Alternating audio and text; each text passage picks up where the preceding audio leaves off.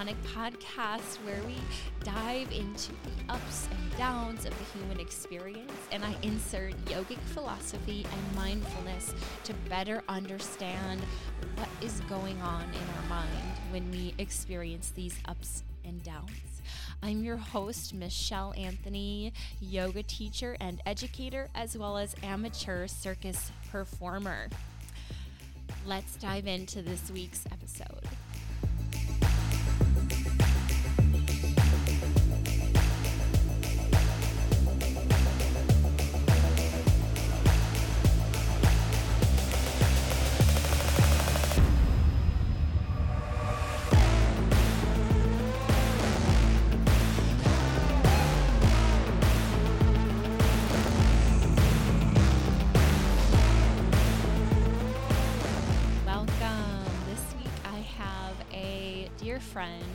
Special guest, Molly Richard. She is the owner of Splendor Financial Wellness. And this episode, I have been thinking about having her on for a while and following her on Instagram since we connected. Gosh, it was, several years ago now, and I've only met her once in person, but spoke to her weekly for years. And she has always been such an inspiration as a person who really embodies this kind of spiritual understanding of law of attraction while simultaneously embodying this sense of organization.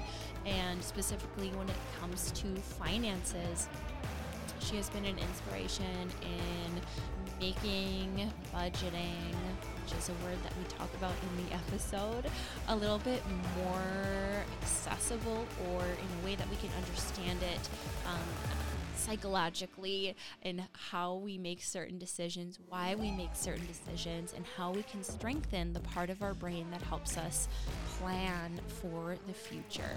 I share in this episode about some of my experiences with money growing up and how that has shaped my money story now and what I'm doing to kind of rework and reframe that understanding of my own money story to create more abundance in my life in this moment.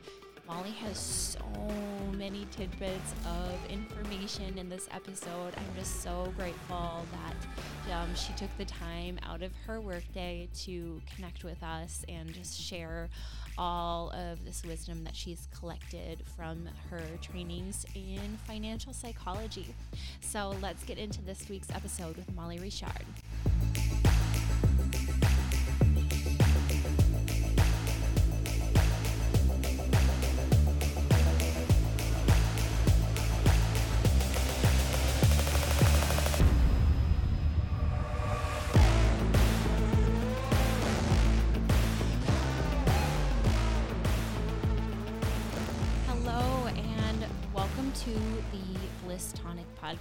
Today I have a very special guest, Molly from Splendor Financial Wellness. Hello, Molly.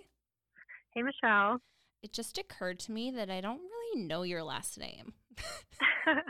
well, my last name is Richard, which is a Cajun French way of pronouncing Richard. okay, and you live down in Louisiana, correct? I do, yes. Okay.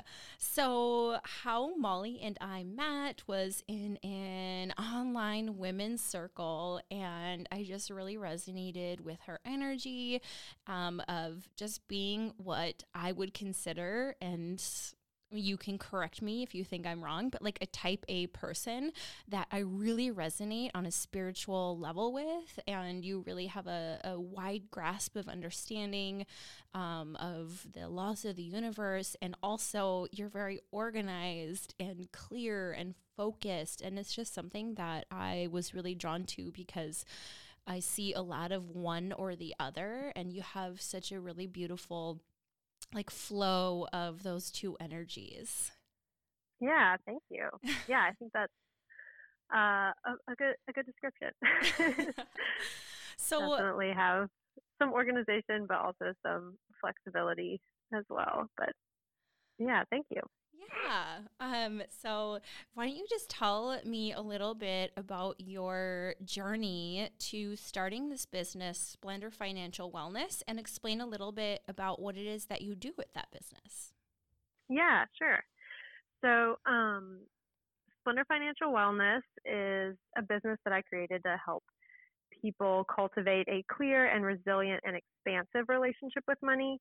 Um, there are so many different ways in society that we're spoken to about money that um, can feel really disconnected for people. Um, and there's also just even even with the ways that people are presented with the ideas of money through media or just through you know whatever talking about financial advising or anything like that um, we don't have a lot of way of spaces in society to talk about all the feelings and emotions and fears and doubts or desires that go along with money and we don't have a lot of opportunities to talk about it in terms of a relationship in our life.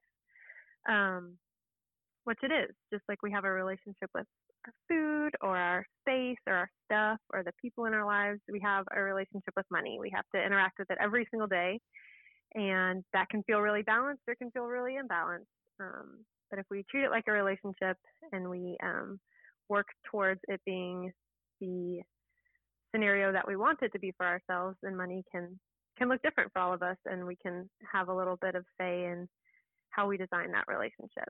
Um, but yeah, so I got started formally about a year ago, last January, but leading up to me starting um, Splendor Financial Wellness as a business, I was just helping people set up systems to track their income and expenses, um, which is different than a budget. It's not, you know, telling you what you can and can't spend on any particular item in a month, but it was more about helping people gain some clarity about what their financial day in and day out was looking like as far as, you know, where where is my money going, where is it coming from, and can I develop a system to track it so that I feel in control of it?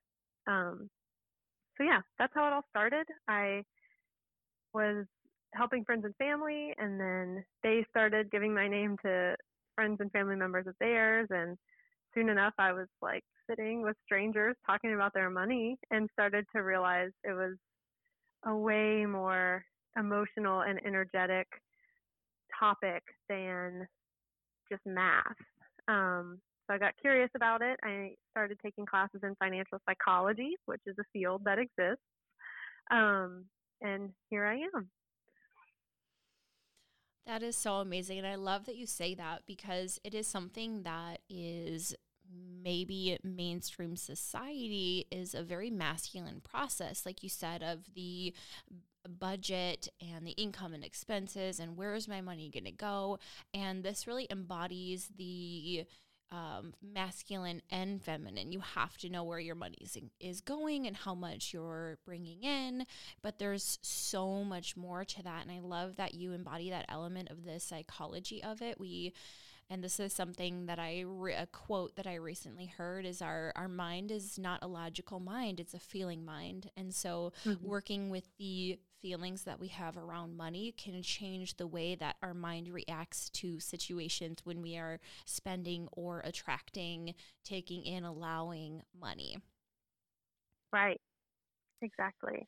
I think um, you brought up a good point of like we have a lot of language to talk about money that is like a lot of masculine language, like earn and make and um and sometimes the feminine language that gets used around money is more like save and it's just like not really fun like budget. Um but there is sort of like just like in every other area of life whenever there's a balance between those two energies um good things start to happen and there's an alignment that kind of kicks in. And um just you know, the word currency is such a great word because um, it's a, it's a word that is energetic in nature, but it's also a word that we use to describe money. And I think um, just like with any any form of energy, there has to be the yin and the yang, the masculine, the feminine, the positive, the negative, giving and receiving, for it to be well and healthy and balanced. And so, taking that same concept and applying it to our finances for a lot of people is just a new idea, um, but the same rules apply. And um, that all starts with mindfulness and being aware of, okay, well, what energies am I applying to this area of my life right now? And what can I do to balance those out, to participate in receiving just as much as I'm participating in giving, or vice versa? I love that. And that's very much yoga, is just increasing your awareness of your relationship with either yourself or yourself in regards to money. And it's something mm-hmm. that I personally have felt this, um, I guess, been turned off by a lot of the financial information that has been handed to me. Um, and personally, I've done a lot of inner work of, you know, childhood and where do these beliefs come from and my money story and a lot of those things. But a lot of the um, content out there typically is reaching out to people in a very masculine way. And in a lot of ways, I've kind of just shut that out. And what I mean by that is, um, as somebody who has probably zero dependable income, meaning, yes, I have regular clients, but maybe I'm sick. Maybe they're sick on the day that it is um, to bring in the money, or um, maybe they decide to move on to group classes after private training. So there's a lot of ways in which my income is completely dependent on other people. Um, and yeah, there's definitely the element that I want to get into in a minute about the manifestation. But it never, all of the um, financial content and information out there that was, you know, meant to teach I felt like it almost didn't apply to me. Like I couldn't really figure out how that I could integrate that into my own life. Mm-hmm. Yeah, and you know your situation that you just described, and like a lot of people who are in the healing arts or visual arts, um, there is an element of variability that just goes along with what your income looks like. And um, but there are definitely ways to be, you know, still financially resilient, to be fully aware that that's your financial reality. Your income is going to look different every month. Um, but to be aware of the things that won't look different, the things that you can, for the most part, count on and then grow from there. You know, where um, at least in the area of expenses, it's like, okay, I know my rent is going to be this month. I know this much. I know my phone bill is going to be this much. Like, let's get down the non-negotiables and then like be creative with everything else, um, income and expenses. So I think uh, there's also a lot of language around money that is just so restrictive and all about budgeting and saving and cutting back and like being, you know, create using your creative energy to be um, thrifty. And I think that there's a lot of beauty in that, but I also think there's so much beauty in taking that same creative energy instead of spending it on, you know, constricting, like finding ways to spend that creative energy on expanding where money comes from for you. Um, so I think that's another like a conversation shift that is starting to happen, hopefully more and more about, um, especially for women and especially for people in visual and healing arts, is um, okay. Let's talk about where else money can come from and like think a little bit less limiting about um, finances in that way instead of like only leaning to the other side of that extreme, which is like, what else can I cut back on? Yeah, I definitely uh, I I resonate with all the things you're saying, and it's something personally that I have maybe this back and forth an internal struggle with of you know the old paradigm is you work a 9 to 5 you have a retirement fund and then you do fun things at the end of your life with the money you've saved. And my personal belief is I would rather live the life that I want to live now instead of um, saving and not doing anything, and potentially in the future, you know, should I be so lucky to continue my life into that age where I would have an appropriate amount of money to celebrate the hard work I've done, that, you know, it just doesn't seem like a way of life. And I really love how you're talking about this as a relationship and a way of life, and kind of like definitely embodying some of those qualities of. Um, like I love the term financial resilience versus like budget and the and that all those terms that have a sense of like constriction and almost and if I'm being honest, like resentment. And in a lot of ways, that's how I was raised and taught. And it just has never felt right with me.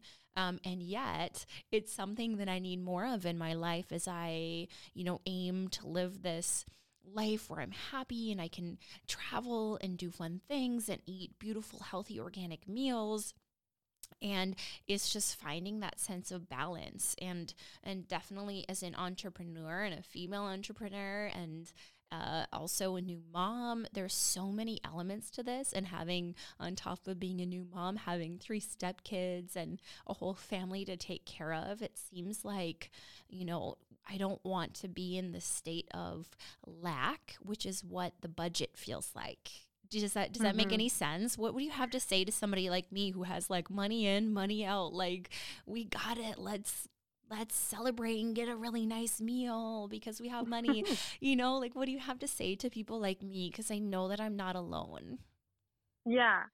And I think there's like a few different things that um, come to mind. Um, so, one thing to know is that, first of all, like our brains are not designed to know how to handle money. So anyone who feels like shame or guilt or like clueless about finances should shake it off because like we're not designed for this. There's no other animal that has to like plan to pay rent next month like at all. So I kind of I love to describe it in terms of like our three brains in one. We have like our reptile brain that is just trying to survive. So it's like fight or flight mode. A lot of people operate in this part of their brain when talking about money because um, it seems like a stressful topic or it seems like something, or maybe they, you know, grew up in a household where money was a really stressful topic or they experienced a really stressful um, life event that involved money. And so it kind of like the idea of money will automatically kick some people into fight or flight mode where they think their life is at risk. They'll fight fight, blah, blah, blah, flight, fight, or freeze, and make decisions about money in that headspace. Um, then we also have like a slightly more developed mammal part of our brain that its primary goal is to be comfortable and to um, you know get out of any discomfort. So a lot of times um, this might look like the retail therapy. Like, ooh, I had a bad day. Let me figure out how to get out of discomfort, and I'm going to use money to do that. A lot of people will operate in this part of their brains about money, and it's it's mostly it's a little bit less it's less stressful than operating in your reptile part of your brain, but it's still pretty short term. It is like, let me be comfortable now. Let me take care of myself today, maybe tomorrow, and cover these these needs now. Um, our neocortex, which is like mostly developed in humans, has the capacity to think long term. And this is where we're different than a lot of other animals on this planet. Um, because we do have the ability to think long term, and that part of our brain that is able to do that and plan out is not instinctual. We have to learn it and we have to practice it and we have to build up its abilities. Um, it is not the part of our brain that keeps us from like being eaten by a tiger or that keeps us like comfortable and finding a place to sleep and food to eat today. It is like a part of our brain that is like, okay, those those needs are taken care of.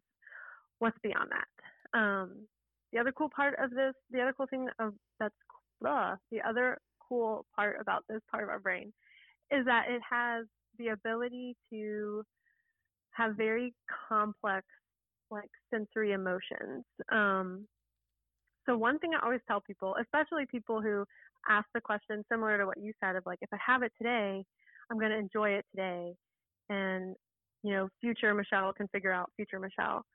Um, is like it can be really fun to daydream about what is life going to look like when I'm 60, 70, or 80. Like, what is the life that I want then, and what can current Michelle do for future Michelle right now to start making that life possible? Um, I know the word retirement is like a trigger word for some people, where that is like this word that is basically like, that's whenever I stop doing the work I love. Um, so even reframing that word to like future Michelle's life um, is just a different way to think about some of these money topics that have seemed like, ugh, I just don't even want to think about retirement, but like getting really juicy and daydreaming about like what you're going to be doing when you're 65 or 70 and how you want that to be can be really motivating to be like actually let me start putting a little bit of money aside for future future Michelle to enjoy um, there's this quote Dr. Brad Klontz had a, has a really good quote I'm not going to say it verbatim but he was being interviewed by someone who was like well I have it today, why not spend it today? You know, a similar idea. And um, the person was like, you know, you only live once. I could be hit by a car tomorrow. And Dr. Klontz was like, yeah, then great, you'd be right. Um, if you get hit by a car tomorrow, that would be true. And it was like the only scenario in which like you only live once really works with money is like if you do get hit by a car tomorrow. So he just made that comment to point out like that is totally one way to think about it.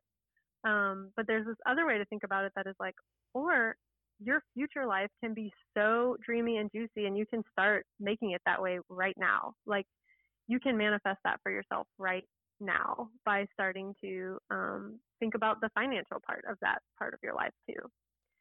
So those are just a couple of things that came to mind. I know it's like everyone goes at their own pace and figuring that out. Obviously, like that's not always as available to people whenever they're raising three kids, four kids, and like, you know, money coming in and money going out is sometimes so real at certain parts of life. And then there's sometimes moments in life where it's like, wait, I have a little wiggle room. Let me think about my current needs. Are they taken care of? Now let me think about my future self needs. Can I start taking care of those now? What a like compassionate thing to do for my future self, you know? Absolutely. And I love so much of what you just said. And I definitely would love to ask you what are your, you know, main tips for starting to, you know, enhance our working with the neocortex with this planning and complex sensory emotions is you know, what are your top tips for strengthening essentially this muscle of being able to think about future self? And I love that distinction you made of it's not my retirement, it's like this is my future self that I want to live this certain life. And then um, I also would love to talk about, and now I think that this definitely has something to do with, in a way, like, is it spiritual bypassing? Is it physical bypassing? I don't know. But this um, idea of not planning for the future and manifestation going hand in hand. Like it's okay because I'm going to manifest this like massive thing soon or I'm going to call this massive wealth and abundance into my life and so you know, I'm not going to save now because there's going to be more coming in later. Can you speak to a little bit of maybe that like I don't know if I would call it spiritual bypassing, but this kind of way of not starting to strengthen the neocortex in this way of just like trying to manifest more? Yeah. So I think it's really interesting um, how, um, so financial psychology, talking about that neocortex, the thing that can dream big dreams for the future and have kind of a future timeline related to it. Um, and the law of attraction sort of say a lot of the same things. Um, in the law of attraction, you know, that involves setting your intention and manifesting it, doing some deep visioning around what it is you really desire, getting to the heart of like, what do I desire? What do I want? And then kind of releasing and like letting, just being open to it, taking the active steps you need to take to make it available to you, but also mostly just relaxing and opening up and receiving it, um, is very similar to the type of like tips I would offer to someone who's like, how do I strengthen this neocortex part of my brain? Um, it's deep visioning. It is like really embodying what it is that you want for your future self and like letting yourself feel the feelings of the life that you want for your future self and identifying like what does it look like? Where am i? Who am i with? What am i doing? Um, what is all of this going to cost how can i like be open to feeling comfortable with the cost of the lifestyle that i really want for myself um, because a lot of us do actually have a lot of resistance to receiving money, whether we're whether it's subconscious or or whether we're totally aware of it. There's like this unease with receiving it. There's this unease of raising our prices or feeling comfortable asking for a raise or um you know whatever it is. A lot of us subconsciously like push money away. but if um if we're developing those like mental habits of like letting ourselves imagine ourselves having the lives we want, we're doing a similar thing. We're like releasing the understanding every little step of how to get there. We're opening ourselves up to the opportunities to receive pieces or all of this life that we are envisioning for ourselves, which is, you know, the way that it works on a psychological level is when you have this big vision, your behaviors start to align themselves with that big vision. You have a big yes that makes it easy to say no to the things that aren't really big yeses for you, that are maybe little yeses for you, um, because you have this overpowering big yes that you have in mind now. You know what you want in your life. And so it makes it that much easier to be like, yeah, today was not a comfortable day, but the idea of going and like doing some retail therapy um, to ease that to ease that discomfort is just like when it's compared to the future life that you've mapped out for yourself is just less appealing. It's like, okay, what am I going to do? Just have another pair of shoes every uncomfortable day that I have? Or like, can I really lean into knowing that like this other life for myself is coming and like feel, let that be what brings me ease and comfort um, in uncomfortable moments? Yes. So it's interesting how like the laws of attraction and financial psychology are essentially asking you to do the same thing. Like embody what you really, really, truly desire and let that rise to the surface. And it sort of ends up overshadowing a lot of the little things that ultimately don't actually matter to you, um, but are just like easy, short term, quick gratification types of behaviors. Absolutely. It's a practice. And that makes a lot of sense to me is like the practice of manifestation is the same as practicing sitting with the with the discomfort and maybe choosing your big yes over your little yes or the mm-hmm. distraction over your desires and being able to kind of have the willpower to know what is actually in your best interests instead of just kind of flowing along with what feel, feels good in this moment. And it truly is a, a yogic practice of, of inquiry and sitting with it without judging yourself for wanting what you want in the moment and for maybe having slip ups and knowing that you can do better next time. Mm-hmm. Yeah, I love what you said about choosing your desire over your distraction is I really love that. So I definitely want to cover a little bit about taboo and shame. This is mm-hmm. something mm-hmm. in my own personal money story that you know, for a long time I've had an awareness of. And I just keep getting into deeper and deeper layers of ways that I have subconsciously associated money with negative things or negative outcomes or negative personality traits based on my parental programming. And it's something that you know, I have more and more awareness of and ways that it shows up in my life and ways that I am essentially sitting with a sense of fear that I'm going to turn out a certain way if I have a lot of money.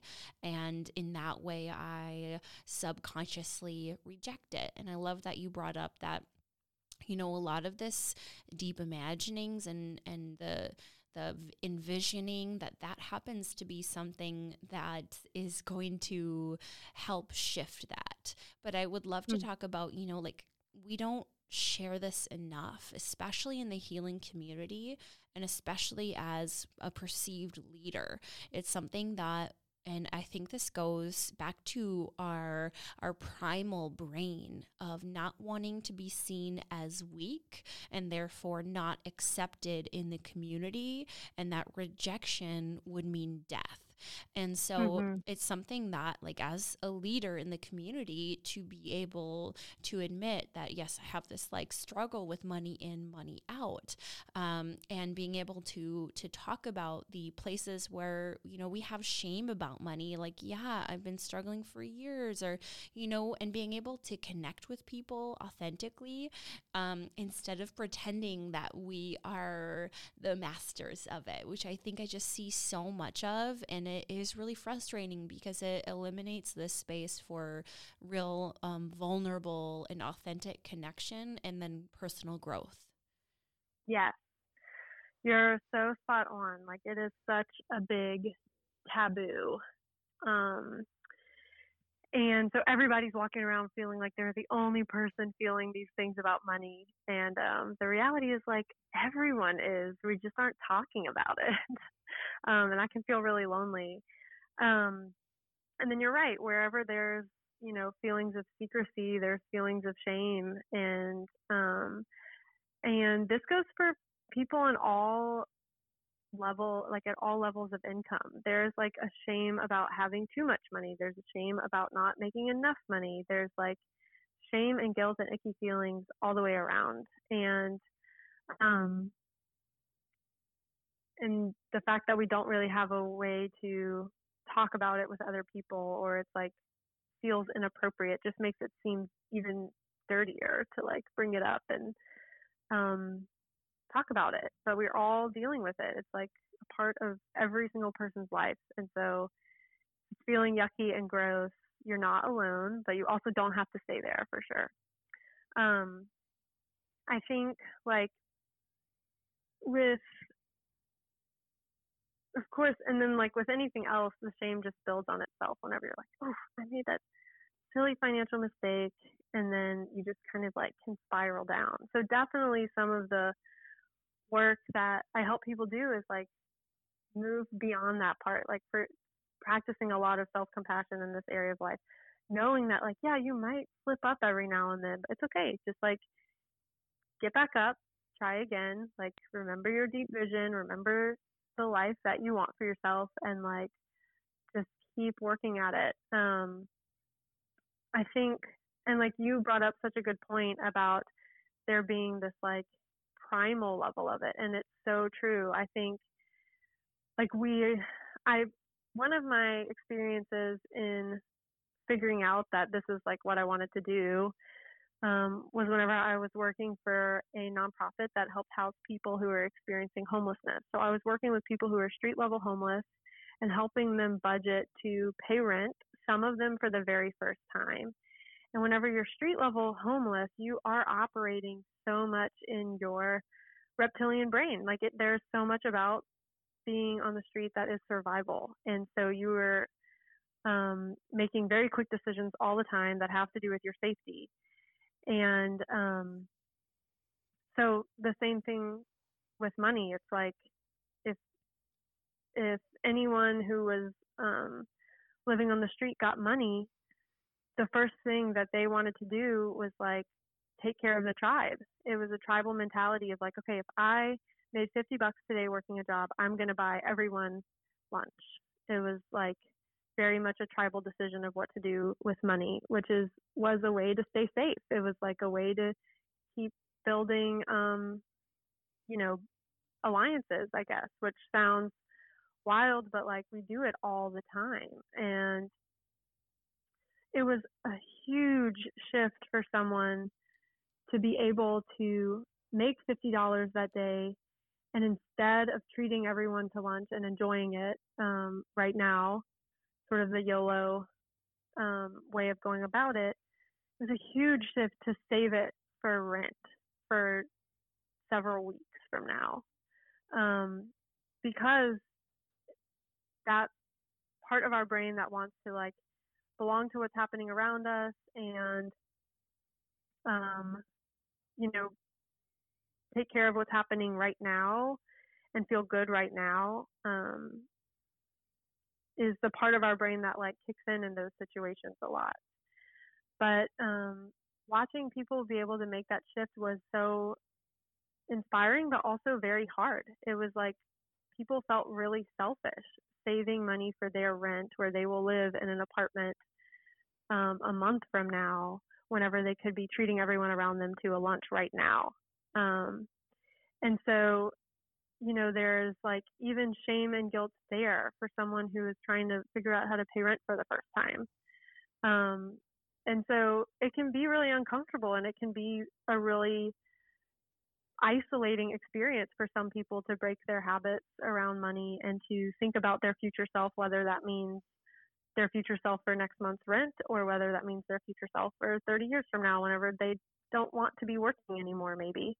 Um, but so diving into that, it's like understanding, okay, well, what are my motives? Like, what what is taking care of myself and what is taking care of other people and which one comes first and what do I feel good about? Are there other ways I could help other people um, while still taking care of my financial reality? All of these things come up and all of them are incredibly emotional. They are like very behavioral and not so much about, um, you know, knowing how to invest or anything like that. There's like another level happening that takes a lot of self awareness and a lot of self compassion and a lot of truth and honesty. Um, and sometimes it takes like leaving the tribe, like you mentioned, to like be able to stand on your own two feet and financially take care of yourself. Um, and hopefully get back to a place where you can give back from a place of like I have what I need and I have an abundance and so I can share it instead of like we're all in lack right now, you know? I don't know if that makes sense absolutely makes sense and i it's so interesting. I'm in no way have i been close to street homelessness but a lot of what you're saying about the way money was handled it really hits close to home in a way that almost feels really emotional for me and it just has been making me think a lot about you know the way that I grew up really wealthy and just had a sense of resentment for the way that money was handled. And I even remember saying, like, gosh, when I grow up, I just want to live in a trailer home. Mm, and yeah. having, having those like really interesting perspective shifts of like, well, if this is what wealthy feels like, then I don't want it. Um, yeah. And, and so it just like had a lot of that. And then like cut to not very long ago, living without electricity for two months with my family. Um, this was before I had the baby, but I just remember that moment of just like, wow, I have money and it feels like I need that money to like lift our spirits to be able to like buy a really nice meal which we cooked on a camp stove in the kitchen. Um, and this was like two months and every day the kids get home and there's the shame of like oh is electricity on today? And it's like oh, no. Stop yeah. asking because you're making me feel worse about this and we're doing the best that we can you know? And just feeling like yeah that like tribal like oh there's money like i want to make us feel good um, was mm-hmm. the piece of that versus like okay if we like keep saving it's going to take us seven more months to put turn our electricity back on um, mm-hmm. and so that was just like a really um, interesting introspection that i introspection that i had when you were speaking of street homelessness and just like the mentality and how wow like i definitely uh, see that mentality within myself of not taking that and like putting it for the future but just like oh let's take care of ourselves in this moment. Mm-hmm.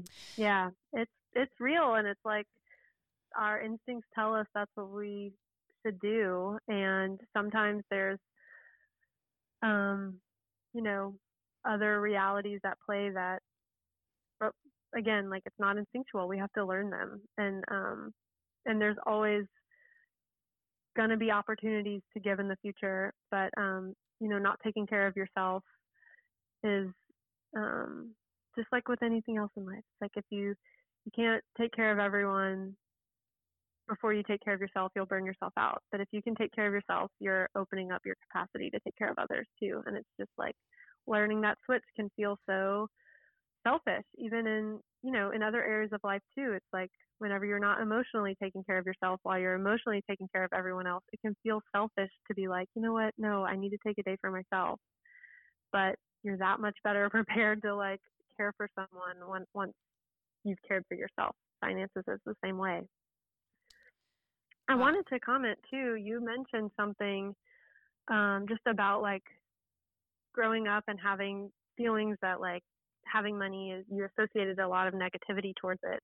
I want to like totally acknowledge how how valid that is and how people experience that so much and one big shift that a lot of people have to make to start you know living the life that they want to live and having their finances support them in that is identifying those types of belief systems at play and challenging them because the reality is like you maybe have been exposed to people who were people that you didn't respect or feel were very good people and those people also had money. But there are also people in the world who have a lot of money who do incredible philanthropic work and who are like generally good people. And um so it's like it's one of those belief systems that you can latch onto one side of it and apply it to everything when really the reality is like, well, there are some people who are rich who are not good people, and there are some people who are rich who are great people, and there are some people who are poor who are not good people, and there are some people who are poor who are great people. Like the that same storyline when applied to every everything will obviously keep you from wanting to be a person who has money because you're associating people with money as bad people. But um, but whenever we can like pinpoint those beliefs and challenge them and be like, well, let me think about it. Do I know anyone who has money that is a really good person?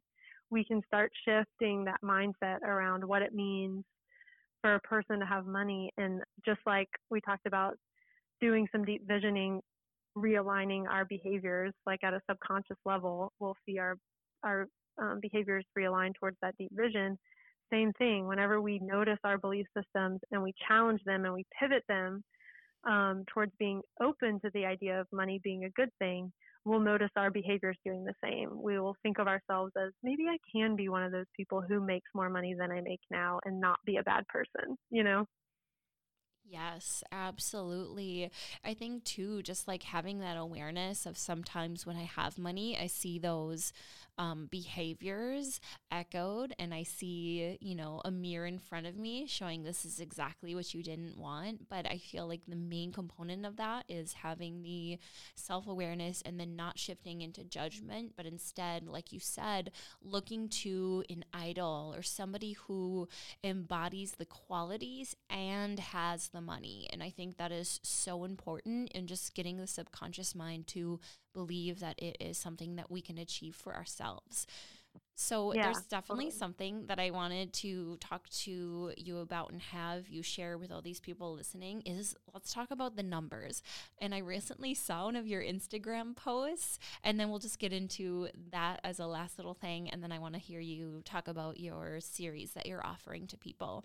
But I saw one of your Instagram posts about um how you are flying and on vacation and you share the numbers like I made 20,000 this year and here's how I did this. And I think that's so important to talk about because I've definitely been in that space where I'm like, "Oh, this is what I made this year and like what did I do with it?" Um, but I I think that um, you can be that person for a lot of people. And I definitely look up to you in that way of like, it doesn't really matter how much you have, it's how you work with with with what you have and the mindset mm-hmm. that you're working with. So I would love to hear just like that little story that you shared on Instagram.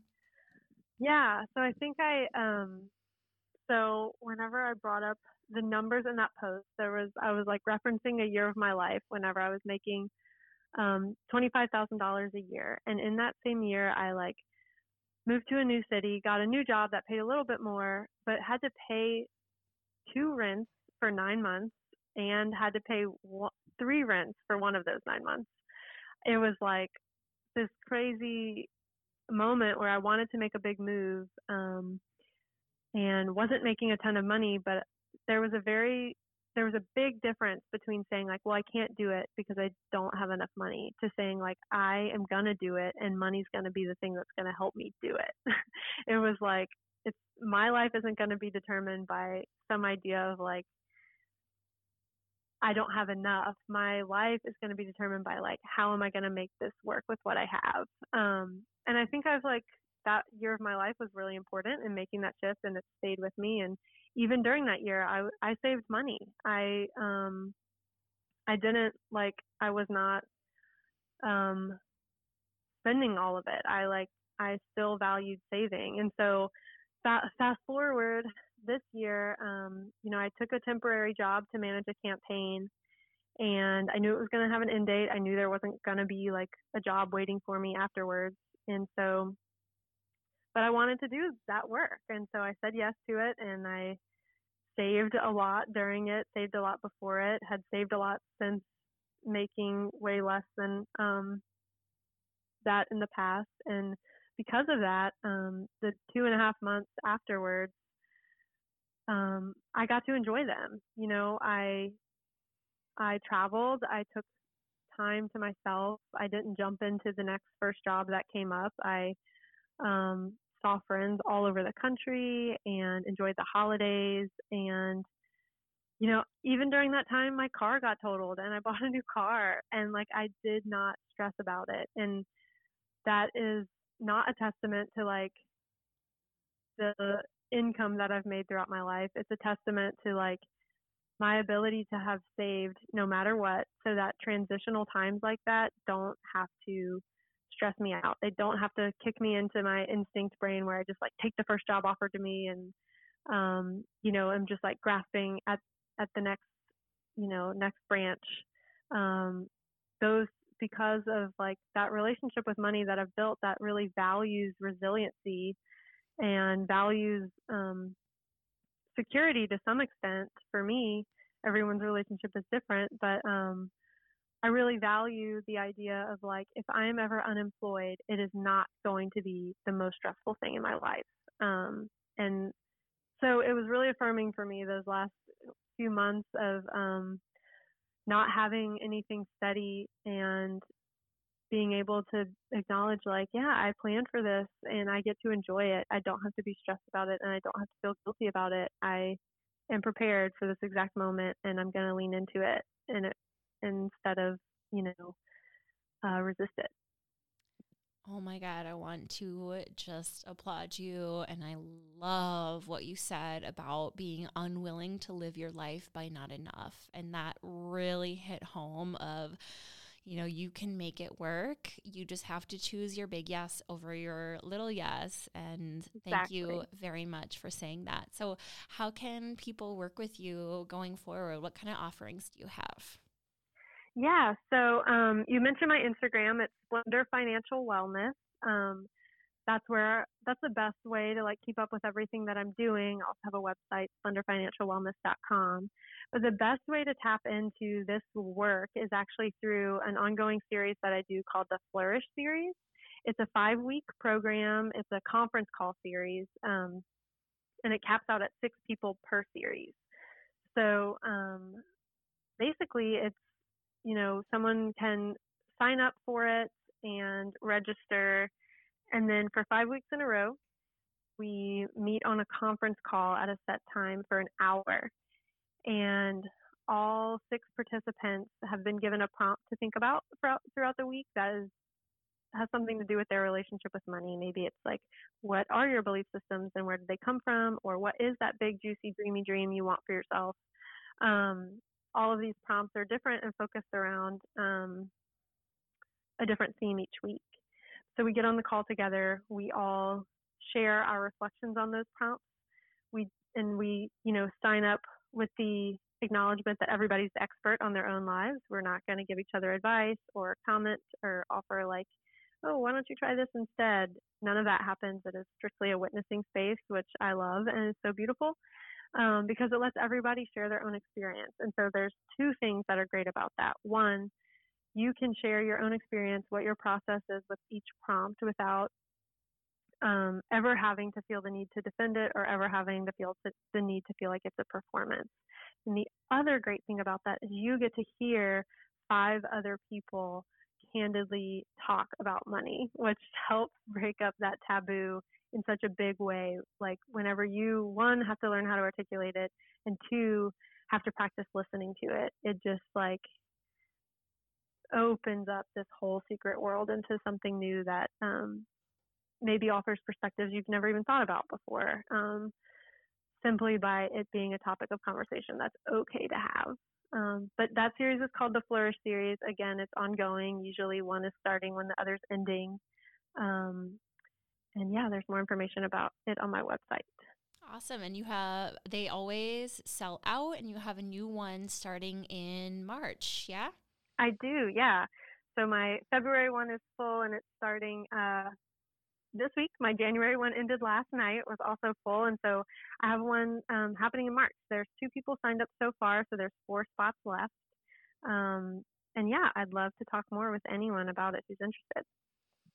Awesome. Well, I really appreciate you taking the time to connect and share your wisdom on this topic that is really kind of tricky for a lot of entrepreneurs and people in the wellness industry. And I just think this is going to be really helpful for a lot of us listening today. So thank you very much for sharing this information and spending the time to talk to us.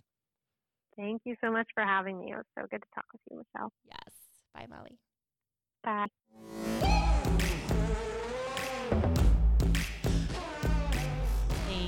For listening to this super enlightening episode.